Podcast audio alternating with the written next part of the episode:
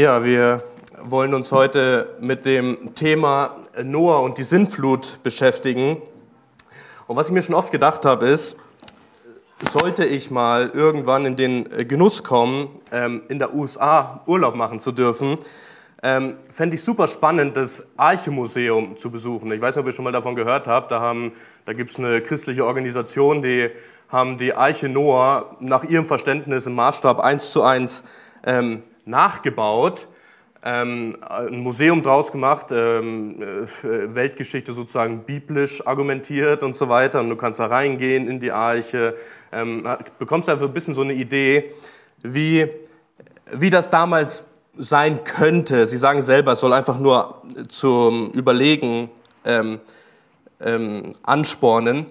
Nun, meine Frau und ich, wir haben uns darüber Dokus oder Berichte angeschaut und ähm, es ist so spannend, dass als diese Arche eröffnet wurde, sind Massen von Menschen angereist und ähm, äh, nicht nur um zu jubeln, sondern um zu protestieren. Ja, also ich äh, gebe sinngemäß nach, äh, so die Informationen auf dieser nachgebauten Arche, auf diesen Infowänden äh, wären wissenschaftlich nicht tragbar und sie stehen da mit ihren Schildern. Ähm, eine junge Erde äh, wäre nach modernen Erkenntnissen völlig falsch. Aber nicht nur das, es gab einen ganzen Schwung Leute mit Schildern, ja, demonstrierend, die Gott in diesem Zusammenhang ähm, einen Massenmord äh, unterstellt haben. Oder sie haben ihn vorgeworfen, also sinngemäß, so wie könnt ihr hier Werbung für einen Massenmord machen? So, wie kann Gott wie kann Gott Massen an Menschen einfach äh, töten? Wie kann er bis auf Noah und seine Familie die ganze Welt umbringen? Ja, so, was ist das für ein Gott? Und wir stellen uns die Frage, nun, äh, Gott hat die nicht einfach so umgebracht. Das ist natürlich sehr hart ausgedrückt von diesen Menschen. Aber wir wollen uns schon diese Frage stellen, ähm, darf Gott das? Ja? Also, Warum tut Gott sowas? So dass er einfach so einen richtigen Kahlschlag macht und die gesamte Erde bis auf acht äh, andere sozusagen richtet. So, warum war das notwendig? Dass Gott nicht sehr lange nach der Schaffung des Menschen, vielleicht 1500, 1600 Jahre, die gesamte Menschheit bis auf einen Rest von acht Menschen tötet. Nun, ich denke, ihr alle ähm, kennt die Geschichte von Noah seit der Kinderstunde vermutlich, bis auf einzelne. Und mir ist ganz wichtig, ich will heute überhaupt nicht äh, viel über die Flut selber erzählen. Ich will euch heute auch nicht viel über die Maße von der Arche erzählen oder von irgendeiner Taube, die Noah losgeschickt hat oder auch nicht von den Riesen, die vor der, vor der Arche Noah, äh, zumindest von denen berichtet wird, ähm, sondern wir wollen uns heute mit einer Sache beschäftigen und zwar, wie kam es dazu? Also wie kam es dazu, dass Gott so hart oder konsequent richten musste. Und welche Rolle spielte Noah bei dem Ganzen? Welche Rolle spielt die Rettung bei dem Ganzen? Und äh, dann wollen wir das Ganze aus der Schrift heraus äh, in unser Leben ziehen. Denn es ist so, dass die Geschichte heute von Noah damals, aber auch heute auf zwei Gruppen von Menschen zielt. Die erste Gruppe sind die Menschen, die ohne Gott leben. Tatsächlich. Nun, sie werden gerichtet in dieser ganzen Geschichte. Sie werden gerufen, umzukehren. Sie werden auch heute gerufen, umzukehren. Aber es gibt auch noch diese andere Gruppe von Menschen, wie Noah, die in diesem Kontext, über die gesagt wird, das sind Menschen, die mit Gott wandelten, die wie Noah unter den gottlosen Menschen lebten. Und Noah hat eine Aufgabe bekommen. Nun, Noah hatte die Aufgabe, das äh, Schiff zu bauen, aber er wird im Neuen Testament nicht umsonst im Angesicht dieses Gerichtes, das über die Menschheit damals gekommen ist, wird Noah nicht umsonst ein Prediger der Gerechtigkeit genannt. Ja, wir werden die Bibelverse dann noch anschauen. Also Noah hat schon sehr wohl eine Aufgabe gehabt, im, im Angesicht dessen, dass er weiß, es wird ein Gericht kommen und Gott gibt ihm dort ähm, eine gewisse Zeit, eine Arche zu bauen, ähm, eine Rettung für sich und seine Familie, aber er war gleichzeitig ein Prediger der Gerechtigkeit, zu denen, die gerichtet werden. Also in dem Sinne bekommen wir durch diese, Aufgabe, äh, durch diese Predigt heute, durch die Geschichte von Noah, eine Aufgabe. Lieber Christ heute, Gott ruft dich auf durch die Geschichte von Noah, in Zeiten, wo keiner von der Arche Noah wissen wollte, in Zeiten, wo Noah verspottet wurde, ruft Gott dir heute zu im Blick auf das kommende Gericht, ein Prediger der Gerechtigkeit zu sein. Nun, wir werden uns heute sehr stark mit Gottes Gericht beschäftigen, aber gleichzeitig, und das ist so dieser Lichtblick, das ist so eigentlich so dieser, dieser Diamant in dem Ganzen, ähm, es gibt einen Ausweg. Es gibt einen Ausweg, ja. Nun schlag mit mir den Hauptbibeltext auf, das ist 1. Mose Kapitel 6.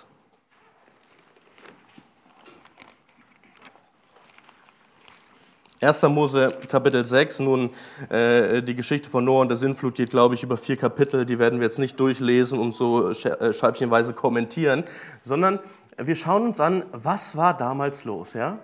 So, warum musste Gott so hart richten? Und dort sind Familien gestorben und Kinder und Alte und Junge und Frauen und einfach so der gesamte Durchschnitt der, der Menschheit, wie man sich heute vorstellt.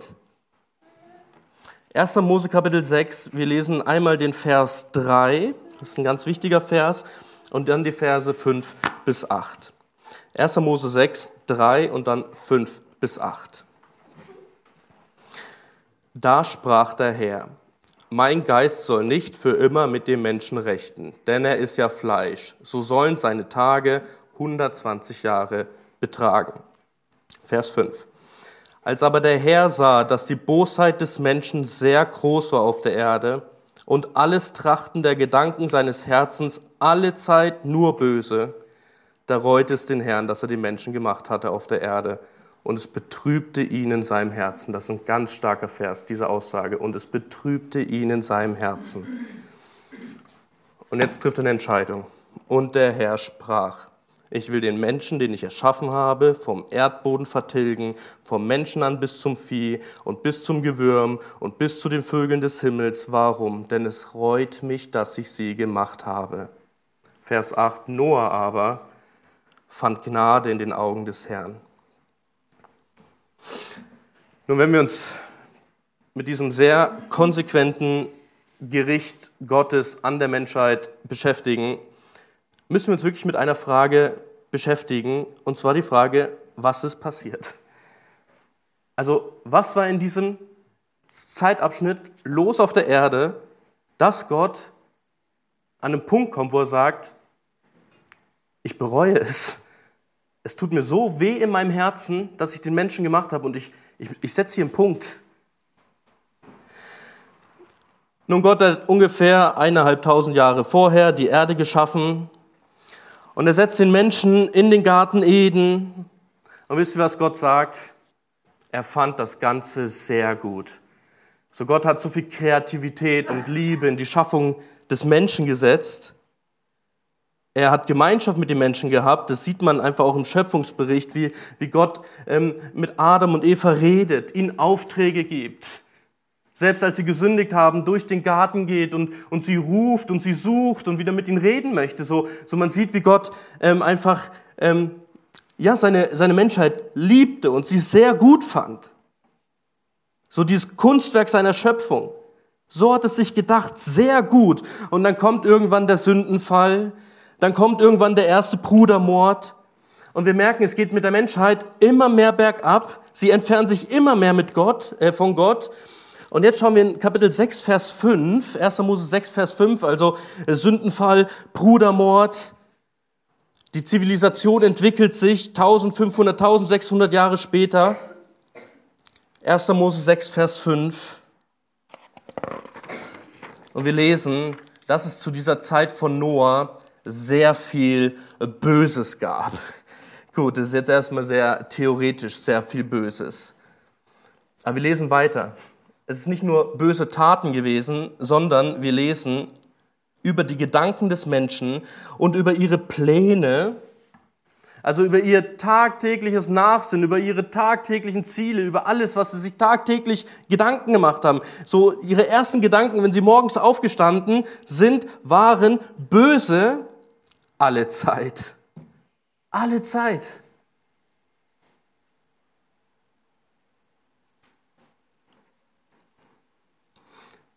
Ich weiß nicht, ob ihr es seht in Vers 5, nun, wir sehen praktische Bosheit und ein böses Herz. Und wir sehen einfach, ich meine, ein böses Herz, jeder Mensch ist mit einem bösen Herzen geboren. Ähm, Jesus selber sagt ja, dass das Böse aus unserem Herzen kommt, ähm, sei es Ehebruch und so weiter und so fort. Aber wenn ihr in 6 Vers 5 schaut, ihr seht, dass es zu der Zeit von Noah damals, dass die Bosheit nicht einfach nur im Herzen blieb, sondern dass sie angefangen haben, es in die Tat umzusetzen. Nun, jeder von uns hat Böses im Herzen, aber nicht jeder tut es auch sozusagen nach außen ausführen. Aber zu der Zeit damals, es war so viel Bosheit und das böse Mensch, äh, das Herz des Menschen war einfach böse alle Zeit. So ist es ja heute auch noch bei den Menschen, die nicht erlöst sind. Entschuldigung. Aber sie sehen einfach, oder wir sehen einfach, wie, wie sie angefangen haben, dieses Böse auszuleben. Nun, was wir im Grunde sagen können über 6 Vers 5, die Menschheit zu dieser damaligen Zeit tut nichts anderes, als getrennt von Gott an Gott vorbeizulaufen, sich böse Pläne zu denken, nicht an Gott zu denken. Und wenn ihr in 6 Vers 9 schaut, sehen wir den Kontrast und ähm, es gab eine Hochrechnung, ich weiß nicht, ob die stimmt, aber das ähm, ist von Leuten, die da schon, also es muss wohl mehrere Millionen Menschen damals gegeben haben, 100 Millionen oder keine Ahnung. Also die, die Bevölkerung war ziemlich voll ähm, und sie war alle böse und dann gibt es einen einzigen Mann, 6 Vers 9. Noah. Und wir lesen über ihn, er wandelte mit Gott. Es gab also so diesen einen Mann mit seiner Familie, der irgendwie anders war in diesem Strudel der, des Bergabgehens, der Gott suchte, der mit Gott wandelte. Aber der Rest der Menschheit wollte nichts mit Gott zu tun haben. Nun geht mit mir in Matthäus 24. Wir sind immer noch dabei zu entdecken, was war damals sozusagen das Problem. Matthäus 24, das ist eine Endzeitrede von Jesus, Matthäus 24, die Verse 37 bis 39.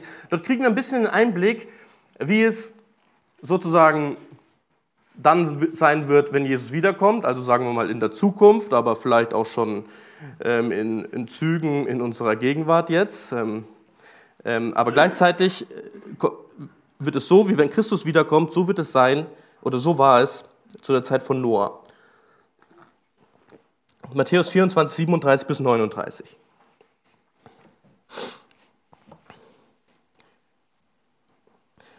»24, 37 bis 39.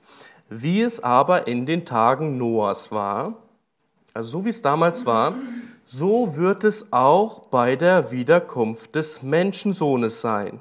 Also so wie es damals war, so wird es auch in der Zukunft wieder sein. Und es wird auch schon vorher so sein, weil sich alles dahin entwickelt und dann kommt Jesus Christus wieder. Und ähm, im Grunde ist es jetzt auch schon so. Nun, wie es in den Tagen Noahs war, wird es auch bei der Wiederkunft des Menschensohnes sein. Und jetzt fragen wir uns ja, wie war es denn bei Noah? Was war denn los bei Noah? Denn wie sie in den Tagen vor der Sintflut aßen und tranken, heirateten und verheirateten, bis zu dem Tag, als Noah in die Arche ging. Und jetzt schaut Vers 39, wie krass. Und nichts merkten. Nichts merkten.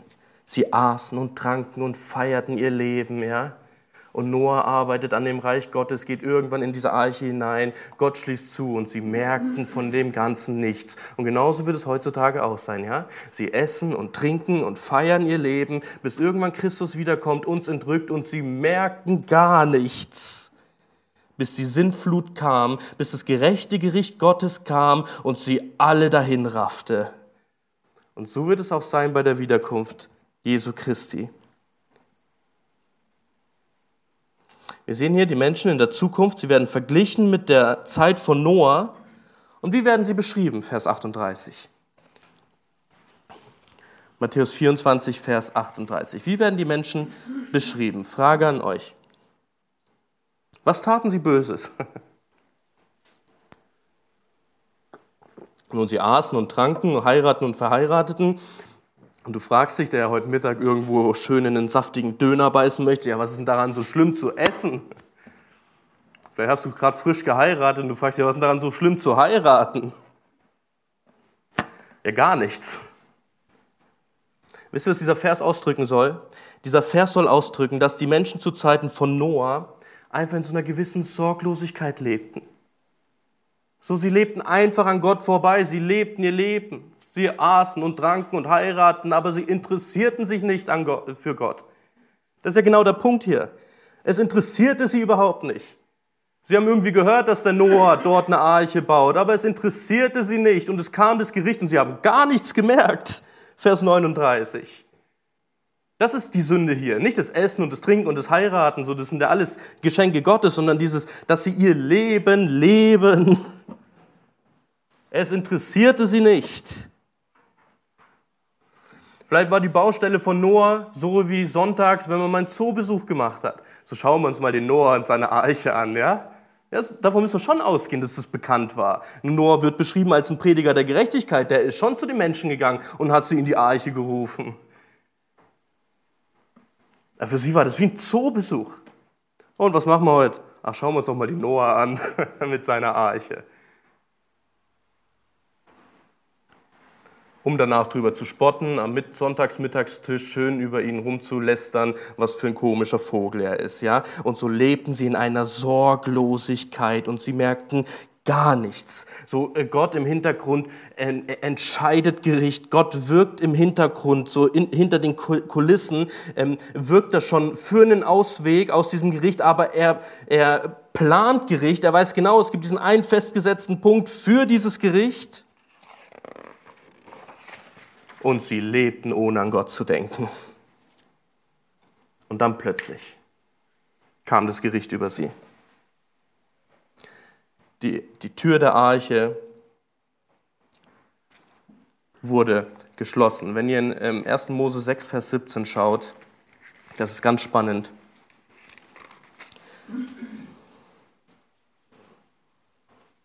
Erste Mose 7, Vers 16.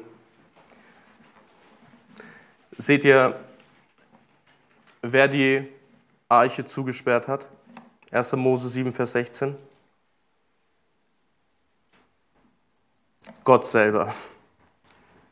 Und es ist nicht schön, wie viel Last dem Noah genommen wird, dass Gott es ist, der den Zeitpunkt, wie lange Rettung möglich ist, in der Hand hat und dass Gott es irgendwann ist, der den Punkt gesetzt und gesagt hat, jetzt ist vorbei.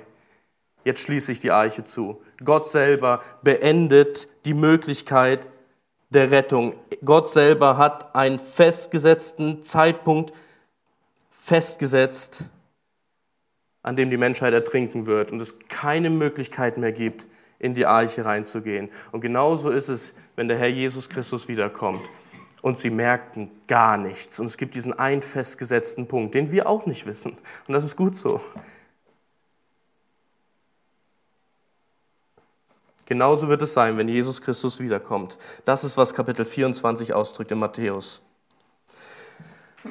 Und wir wollen gar nicht über Ungläubige abledern.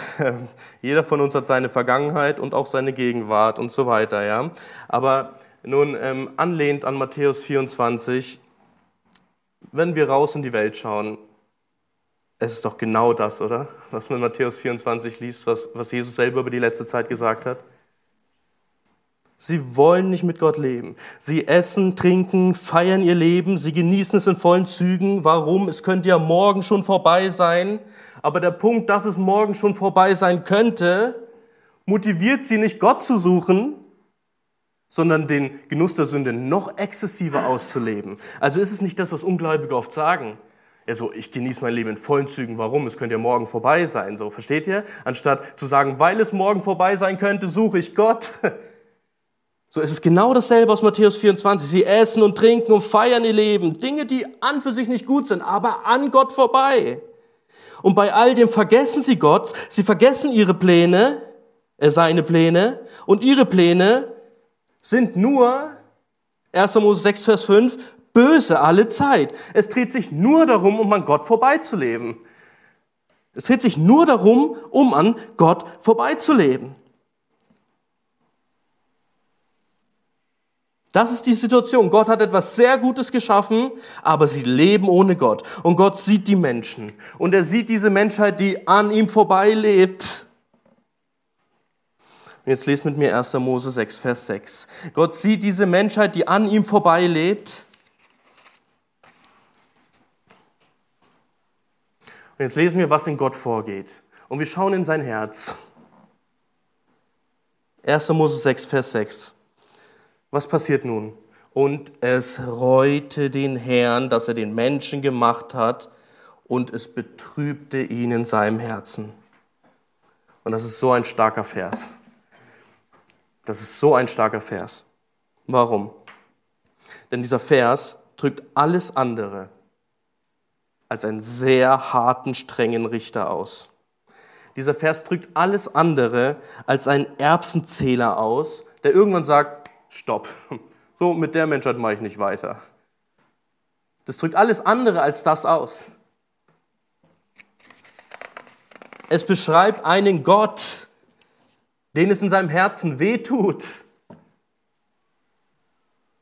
Es beschreibt einen Gott, den es in seinem Herzen wehtut. Das, äh, dieses Wort betrüben, man kann auch sagen, er wurde traurig in seinem Herzen. Er sieht die Menschheit, die an ihm vorbeilebt, die gegen ihn sündigt und denen ihr denken nur Böses. Und es macht den, den Herrn traurig. Es macht ihn traurig. Nun, ich will einen sehr schwachen Vergleich bringen, aber vielleicht kann man so ein bisschen, ein bisschen nachfühlen. Nun stellt euch liebende Eltern vor. Und über 10, 20 Jahre, sagen wir 20 Jahre, ziehen sie ein paar Kinder groß und sie investieren so viel in die Kinder, führen gute Gespräche mit den Kindern, erziehen die Kinder, beten täglich für diese Kinder, sorgen dafür, dass diese Kinder irgendwann mit Gott gehen, ja? So Eltern, die einfach sich liebevoll investieren in ihre Kinder. Und irgendwann auf der Schule bekommt ein von den Kind, ganz lieber Junge immer gewesen, falsche Freunde, kommt auf die falsche Bahn, irgendwann wird er drogenabhängig, landet irgendwo in Frankfurt im Bahnhofsviertel, hat am Ende des Tages eine Spritze im Arm, muss seinen Körper verkaufen, um weiter an den Strich zu kommen, äh, um an Geld zu kommen. Und ich möchte euch fragen, glaubt ihr nicht, dass diesen liebenden Eltern es das Herz zerreißt, zu wissen, mein geliebtes Kind ist irgendwo in der Gosse? Und es will nicht zurückkommen und die Eltern bieten ihre Hilfe an, aber das Kind wählt selber den Weg und will nicht anders. Es will dort in der Gasse sterben. Das ist ja so. Sie wollen nicht anders. Irgendwie wollen sie raus, aber irgendwie, sie lieben es ja. Und die, die Eltern denken zurück, 20 Jahre lang, wir haben alles getan, wir lieben dieses Kind, wir, wir wollen Beziehung zu diesem Kind. Und es geht vor die Hunde und es betrübt das Herz dieser Eltern. Diese, diese Eltern, die werden nächtelang durchweinen. Und das ist so ein bisschen dieses, so ein schwaches Bild, aber so ging es Gott im Himmel, als er seine, seine Menschheit sieht und es betrübte ihn. Es betrübte ihn. Wir können Gott traurig machen. Es macht ihn traurig. Und dann lesen wir, wie es Gott reute, dass er den Menschen gemacht hat. Und dieses Reuen, das meint nicht so ein, so ein ah, ich habe einen Fehler gemacht. Jetzt lösche ich die, die, die Erde aus, du alles bis unter den Teppich kehren, weil ich bereue es, dass ich die Menschheit gemacht habe. Das ist so überhaupt gar nicht. Nun, wir lesen äh, so oft in der Schrift, wie, wie Gott schon vor Grundlegung der Welt Dinge in die Wege geleitet hat, um die Menschheit später mal zu retten. So, so daran sehen wir, dass, dass Gott schon von Anfang an alles klar war, dass er nicht irgendeinen Fehler gemacht hat, den er jetzt plötzlich bereut, sondern dieses Reuen, das in diesem Zusammenhang auch steht mit ähm, diesem traurigen Herzen, es beschreibt einfach diese Unerträglichkeit der Sünde für Gott. Es war für Gott so unerträglich, diese Menschheit zu sehen, die an ihm vorbeilebte. Und deswegen beschließt er so sozusagen im Sinne dieses Reuen, so seine Zuwendung zurückzuziehen. Es war für diesen heiligen Gott einfach unerträglich, diese Gottlosigkeit der Menschheit zu sehen. Nun ein sehr sinngemäßes Zitat. So dieses Reuen ist, ist es sozusagen eine veränderte Haltung Gottes. Also Gott verändert jetzt seine Haltung dem Menschen gegenüber. Warum? Weil der Mensch seine Haltung Gott gegenüber geändert hat. So, so Gott war fürsorglich, wollte mit den Menschen etwas, etwas, ja, die Erde hatte geschaffen und wollte äh, sozusagen mit ihm leben, aber sie haben sich von ihm abgewandt und dieser heilige Gott erträgt die Sünde nicht und bekommt jetzt und, ähm, und antwortet mit einer veränderten Haltung diesen Menschen gegenüber. Und es ist heute nicht besser, Matthäus 24. Die Welt liegt im Argen, so ist es einfach, und es ist für Gott unerträglich. Wie die Menschheit ist und der Weltverlauf ist, ist für Gott unerträglich. Und ich muss es auch so sagen, solltest du nicht gerettet sein durch Jesus Christus, so hart wie es sich anhört, dein Leben ist unerträglich für Gott. Zum Glück sind wir in Christus angenehm, ja. Seht ihr, wie hell plötzlich das Evangelium scheint, wenn man, wenn man erkennt, ach, wie unerträglich ist die Menschheit, wie unerträglich war mein Leben, aber in Christus bin ich angenehm gemacht. Auf einmal hat Gott Gefallen an mir. Nun, ich glaube, und diesen Fehler dürfen wir nicht machen, dass wenn unser Leben vielleicht ziemlich glatt gelaufen ist als Christen, wir nicht viele Umwege gemacht haben, wir vielleicht sagen, ja, natürlich bin ich ein Sünder, das habe ich verstanden, aber ich bin gar nicht so mega schlimm. Wenn du diese Gedanken irgendwo in deinem Herzen entdeckst, dann bist du auf dem Holzweg. Das ist sehr schlimm. Nun, Gott wiederholt in 1. Mose 8 und er hat schon in Kapitel 6 gesagt, und er sagt es in 1. Mose 8 sehr pauschal über das Wesen der Menschheit, und dort ist schon der große, so die große Masse ist gestorben bis auf acht Menschen, ja? Also hier geht es jetzt nicht mehr um die Menschheit vor der Flut, sondern um das Wesen der Menschheit allgemein. Und Gott wiederholt in 1. Mose 8 und sagt es sehr pauschal, dass das Trachten des Menschen böse ist und die Neigungen in seinem Herzen sind böse. Und da ist keiner, der Gott sucht. Und das ist ja auch der Punkt, warum wir, ähm, und es wurde uns ja immer wieder auch schon verheißen, dass, dass wir ein neues Herz bekommen. Das ist ja genau der Punkt, warum wir ein neues Herz bekommen müssen, wenn wir, also bekommen, wenn wir gläubig werden. Wir brauchen ein neues Herz, weil unser Herz Grund, grundböse ist. Da ist nichts Gutes drin. Null. Das Trachten des Menschen ist böse, da ist einfach nichts Gutes und kann sein, dass dein Leben glatt gelaufen ist, weil du einfach vielleicht eine gute Erziehung hattest oder auch in Deutschland gibt es Gesetze und du willst sie nicht brechen, weil du Angst vor den Konsequenzen hast. Aber dein Herz ist genauso schlecht wie meins oder das von wem auch immer. Ja? Da ist kein Unterschied. Du bist nicht besser. Und wenn du denkst, du wärst besser, solltest du darüber Buße tun, denn es ist nicht so. Das ist diese pauschale Aussage, das Herz des Menschen ist einfach böse, für Gott unerträglich. Und wir sagen, die wir gerettet sind ein neues Herz haben und durch Christus angenehm sind, wir sagen zum Glück, zum Glück gab es damals die Arche, richtig? Zum Glück gab es für die Menschheit diese, dieser, dieser, diesen Notfallplan, nennen wir es so, diesen Rettungsplan. Wie, wie gut, oder?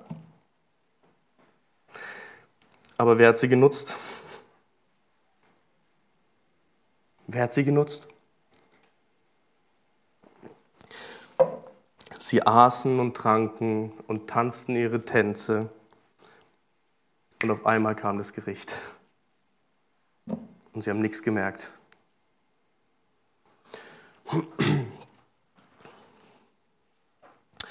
Geht mit mir bitte in 1. Mose 6, Vers 3.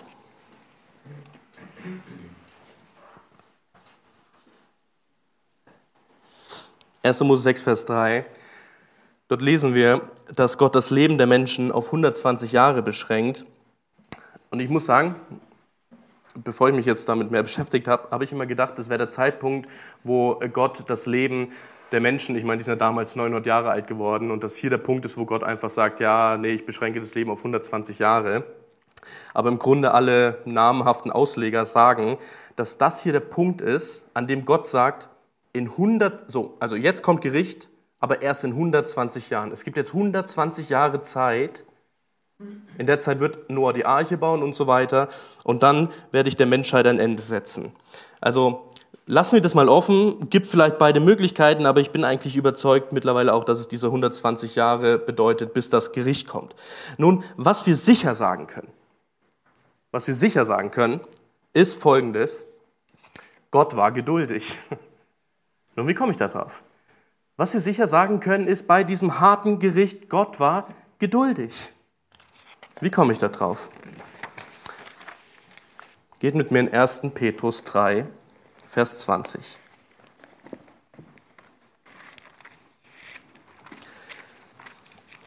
Erster Petrus 3,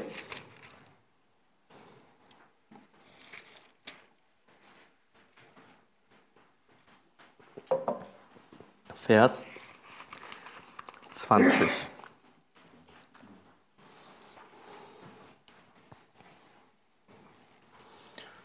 Und das ist ein sehr starker Vers, der uns sehr viel über die Zeit wieder von Noah sagt und über die Hintergründe.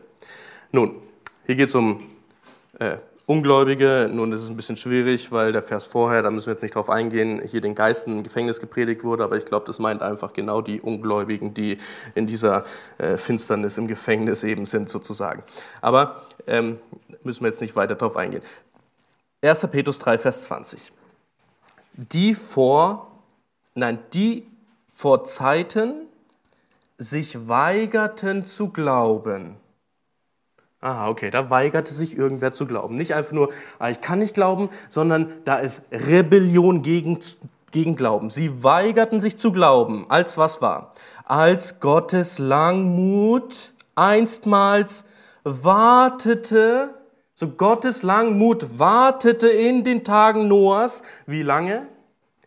Während die Arche gebaut wurde. Also in dem ganzen Prozess, als die Arche gebaut wurde, wartete Gott sehr geduldig,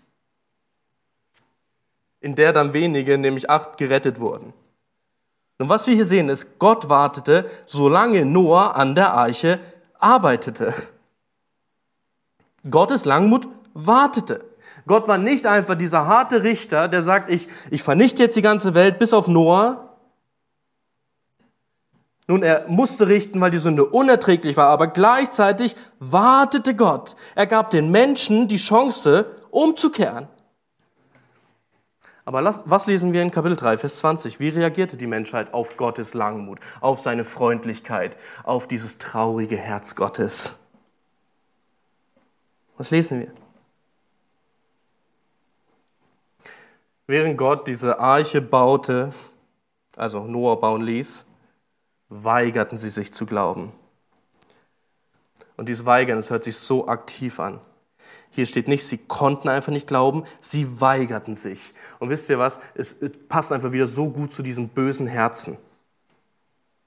Ein böses Herz weigert sich. Es, so, selbst wenn das Gericht kommt, ich weigere mich. Ich will mich Gott niemals unterwerfen. Das ist ja genau der Punkt, warum Gott sozusagen aus der Ewigkeit heraus, schon vor Grundlegung der Welt, eingreifen musste bei der Rettung. Es ist ja genau das, warum Gott ziehen muss, weil das böse Herz weigert sich an Gott zu glauben. Es war genau dort so. Sie sehen die, no äh, die, die Arche, der, der Noah predigte, wir sehen es dann noch, aber sie weigern sich. Sie wollen sich nicht retten lassen. Sie tanzen lieber ihre Tänze. Und Gott, er muss ziehen, er muss in die Arche ziehen. Sonst wäre keiner gekommen, sonst wäre auch nicht Noah gekommen. Und sie weigerten sich, dieses böse Herz, es geht bis zum Äußersten.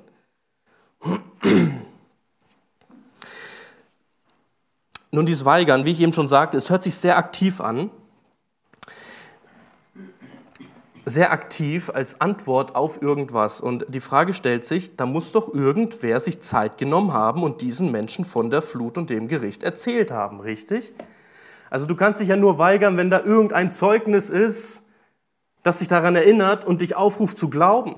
Aber sie weigerten sich. Sie tanzten ihre Tänze, hörten auf Gott nicht und Gott setzte eine Grenze und er verhieß ihnen das Gericht. Nun, wie ging es weiter? Gott, er hatte nicht vor, die gesamte Menschheit auszurotten. Ich weiß nicht, ob ihr euch an den Garten Eden erinnert. Und Gott hat ein Versprechen gegeben, dass jemand kommen wird, der dieser Schlange den Kopf zertreten wird, richtig?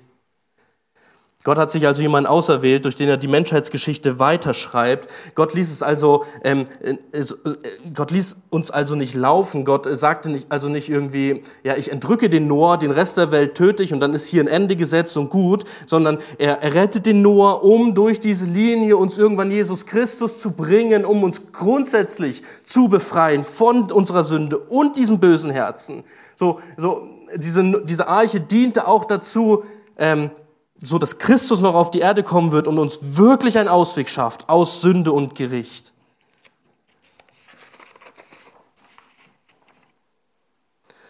Noah und seine Familie finden als einzelne Gnade in Gottes Augen und er beauftragt Noah, die Arche zu bauen, durch die Gott retten möchte.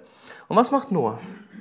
Er macht sich auf, er baut und wir müssen eins festhalten, er tut es, weil er Gott glaubte.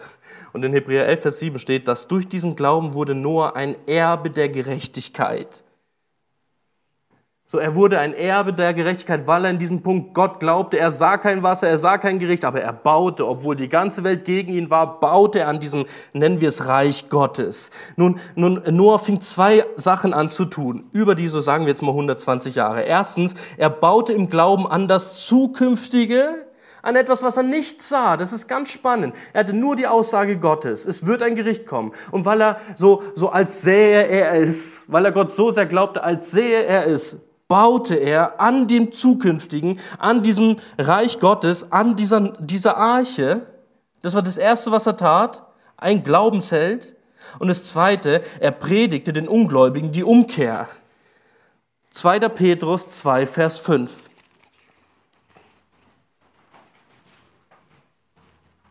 Zweiter Petrus 2, Vers 5. Noah hat sich nicht zufrieden äh, zurückgelehnt und gesagt, ah wunderbar, ich werde gerettet, meine Familie wird gerettet, Halleluja, ab in die Eiche. So wird er nicht beschrieben. 2. Petrus 2, Vers 5. Und wenn Gott die alte Welt nicht verschonte, sondern nur Noah, und wie wird Noah beschrieben? Der Verkündiger der Gerechtigkeit, der Prediger der Gerechtigkeit rettete. Wir halten also Folgendes fest. Noah bekommt von Gott gesagt, dass ein Gericht kommen wird, dass Gott ihn retten will. Und was Noah tut, ist, im festen Glauben an das Zukünftige, was er nicht sieht, lebt er für Gott. Das heißt Folgendes. Während Noah an der Arche baute, baute er nicht an seiner Villa. Während Noah gar keine Zeit hatte, an seinem eigenen Reich zu bauen, sondern am Gottesreich, weil er genau wusste, dass eh die Flut kommt und alles wegwischt. So, doch das Logischste. Was soll denn Zeit verschwenden für Dinge, die, die keinen Ewigkeitswert haben? Versteht ihr diesen tieferen Gedanken, den wir auch bei Noah, dem Glaubenshelden, sehen? So, er baut auf das, was er nicht sah, weil er Gottes Zusage hat und er wusste alles andere. Ja, Sicher hat er auch so, er, er musste auch sein Leben leben, kein Schwarz-Weiß-Ding, aber so seine Priorität war, im Glauben zu wandeln für Gott. Weil er wusste, alles andere wird weggeschwemmt, alles andere vergeht. Er wusste, es würde kommen. Es war, er war so überzeugt davon, dass Gottes Aussage stimmt. Und ich möchte dich eins fragen, und das ist so eine wichtige Anwendung für mich und für dich. So wie wir es in Matthäus 24 gesehen haben, dass am Ende der Zeit es so sein wird wie bei Noah, das plötzliche Gericht Gottes kommen wird über die Menschen bei Noah, aber auch über die Menschen heutzutage. Wollen wir nicht mit demselben Wissen, Noah wusste, es kommt ein Gericht und du weißt spätestens jetzt, ein Gericht wird kommen, wollen wir nicht mit diesem Wissen an das Zukünftige, was wir jetzt noch nicht sehen, uns aufmachen und mitbauen an dieser Arche, mitbauen an diesem Reich Gottes, den Auftrag tun, den Gott uns gegeben hat? Und ich spreche zu jedem von uns, der bereits in der Arche ist, ja, im Bilde gesprochen.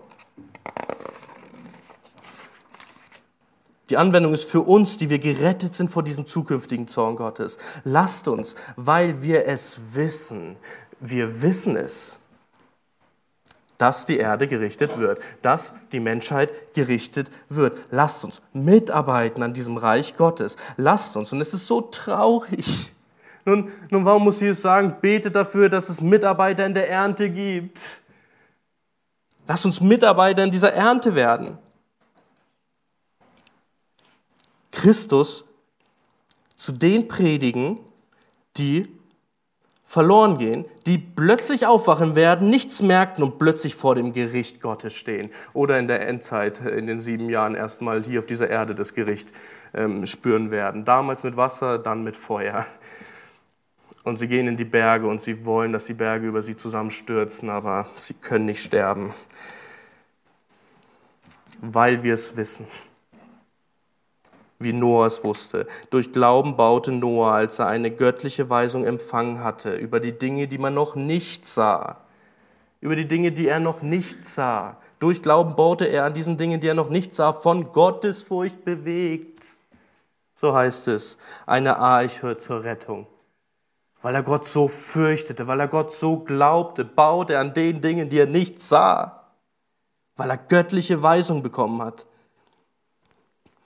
Und ich frage dich, hast auch du göttliche Weisung von Gott bekommen? Und ich meine jetzt nicht, dass er dir irgendwas ins Ohr geflüstert hat, so geh in die Mission oder irgendwas. Gar nicht so. Hat Gott dir göttliche Weisung aus der Schrift gegeben? Gibt es Wahrheiten aus der Schrift, die dir gelten, die für dich sind?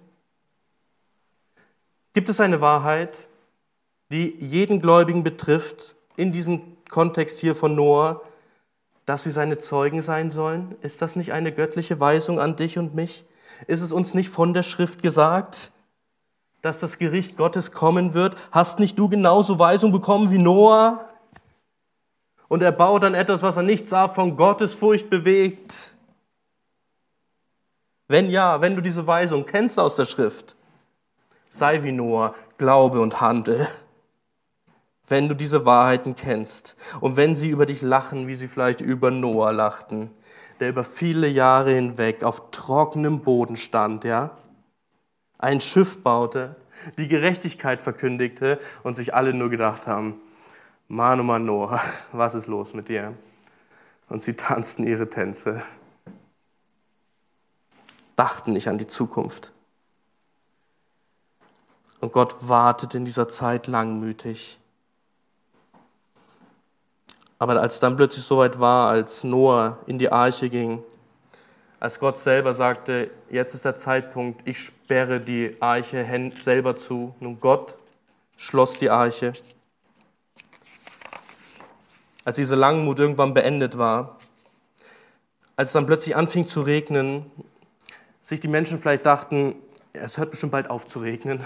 Sie hofften es manch einer vielleicht anfing zu zweifeln und sich gedacht hat, ah, vielleicht hatte Noah doch recht.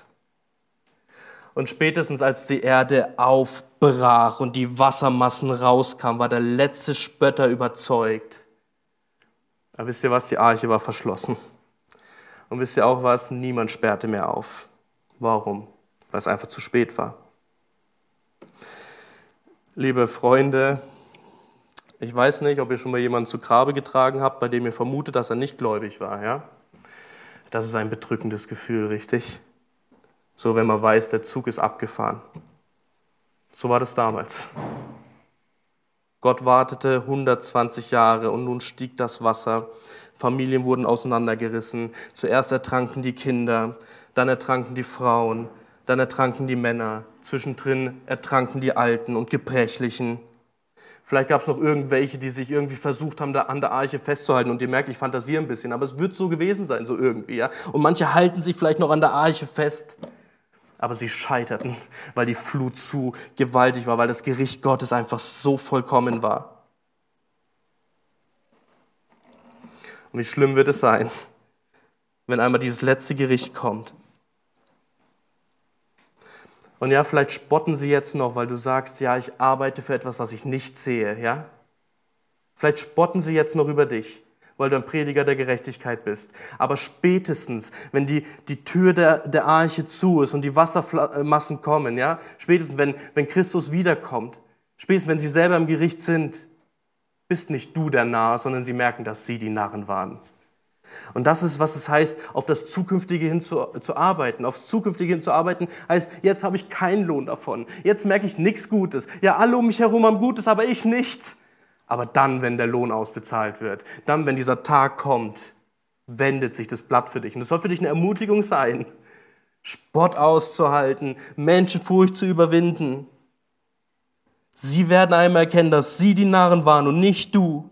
Gott beschließt Gericht im Himmel und sie merken nichts und ihr Leben ging in Saus und Braus weiter. Und weil Gott so langmütig war und weil Gott keine Freude am Tod des Ungläubigen hatte und weil er es bis heute nicht hat, Tod, äh, Freude am Tod des Ungläubigen. Wisst ihr, was Gott deswegen tut?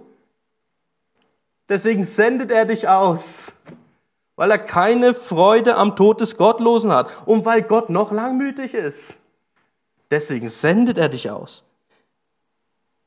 Diese Gottlosen, auf die dieses harte Gericht kommen wird, wie so ein brennendes Holzscheit aus dem Feuer zu reißen. Gott sendet dich heute aus.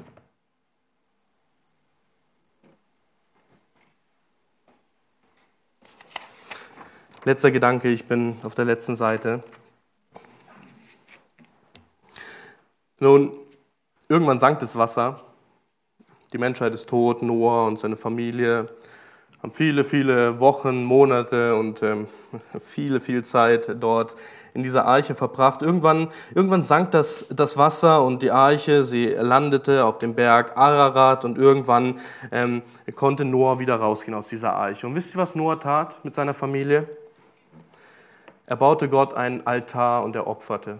Also er, er gab Gott die Ehre. Wisst ihr, was unser Opfer ist? Das Lob unserer Lippen. Denn so schrecklich diese Gericht, gerechten Gerichte Gottes sind, wo wir heute so ein bisschen nur reinblicken konnten, wie schrecklich diese Gerichte Gottes sind, wir müssen eins festhalten. Gott hat Noah davor gerettet. Wir müssen eins festhalten, er hat dich vor diesem Gericht gerettet. Noah und du und ich sind alle mit demselben bösen Herzen geboren. Du und ich waren genau solche, die Gott nicht suchten, aber er hat uns gerettet. Es war seine Langmut, die uns zur Buße leitete. Wie schrecklich die gerechten Gerichte Gottes sind, umso köstlicher ist doch diese Gnade, dass wir gerettet sind. Dass Gott, dass letztendlich Christus das letzte Gericht auf sich genommen hat. Also ist es nicht das Mindeste, dass wir dasselbe tun, was Noah tat? Dass wir Gott ein Altar bauen, dass wir ihn anbeten. Und wir machen es gleich in der zweiten Stunde und wir können das schon mit reinnehmen, so diesen Gedanken jetzt. Wir sind gerettet. Er hat uns rausgerissen aus diesem Gericht. Und wir danken Jesus Christus, der dieses größte Gericht auf seinen Schultern trug. Und voller Anbetung und voll Dankbarkeit stehen wir auf. Und wir leben unser Leben als Prediger der Gerechtigkeit, um brennende Holzscheide aus dem Feuer zu ziehen. Amen.